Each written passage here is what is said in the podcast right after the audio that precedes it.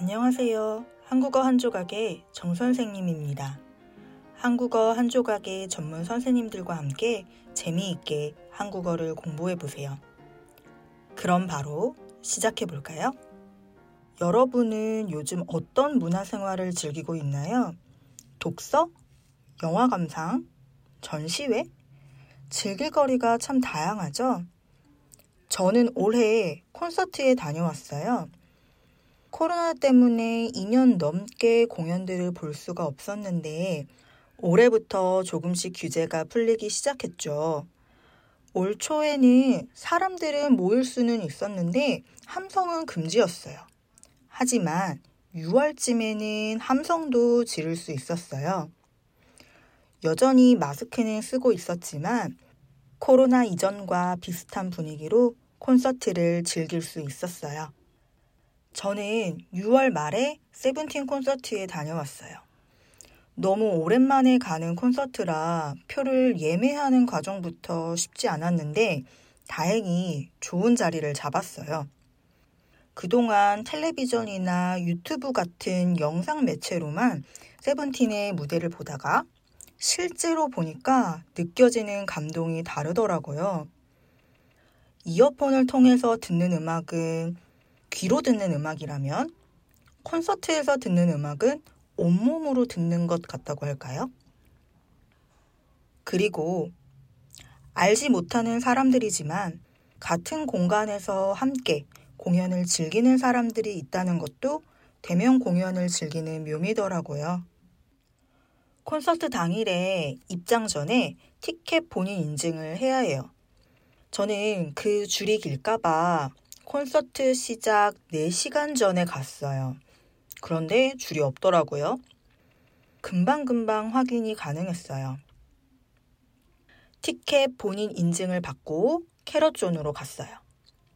캐럿은 세븐틴 팬클럽 이름인데 거기에서 포토카드를 나눠줬거든요.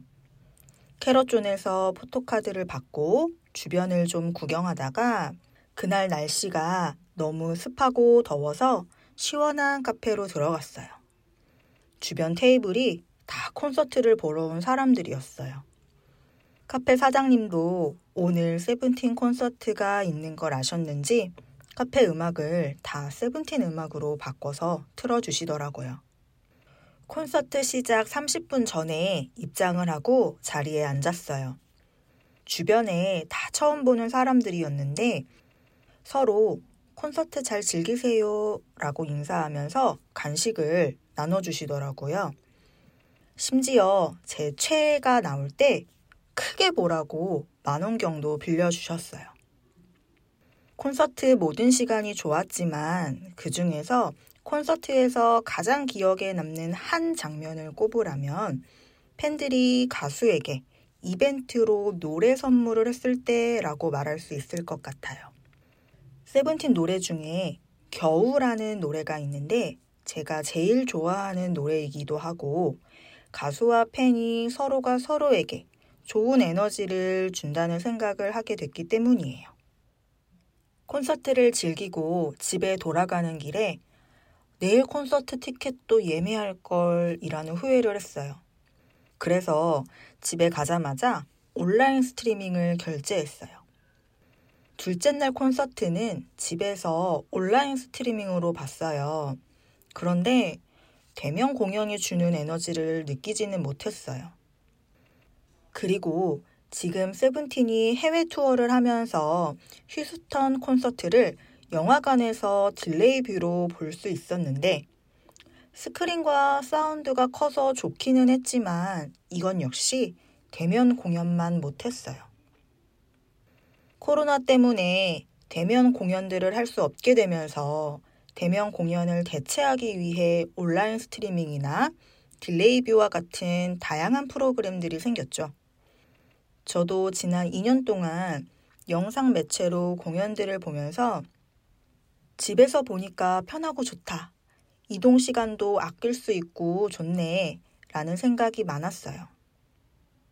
그런데 이번 콘서트를 다녀오고 나서 대면 공연의 감동을 대체할 수 있는 건 없다는 생각을 하게 됐어요. 코로나 이전에 당연하게 경험하던 것들의 소중함을 다시 느낄 수 있었어요. 세븐틴이 해외 투어를 마치고 나서 서울에서 다시 앵콜 콘서트를 해줬으면 좋겠어요. 한국에서 다음 콘서트를 한다면 고민 없이 바로 모든 날의 티켓을 예매할 거예요. 여러분은 요즘 어떤 문화 생활을 즐기고 있나요? 어떤 가수의 콘서트에 가봤나요? 또는 앞으로 즐기고 싶은 문화 생활 또는 가고 싶은 콘서트가 있다면 알려주세요. 한국어 한 조각 유튜브나 인스타그램에서 항상 여러분의 코멘트를 기다리고 있습니다. 오늘도 들어주셔서 감사합니다. 다음에 만나요.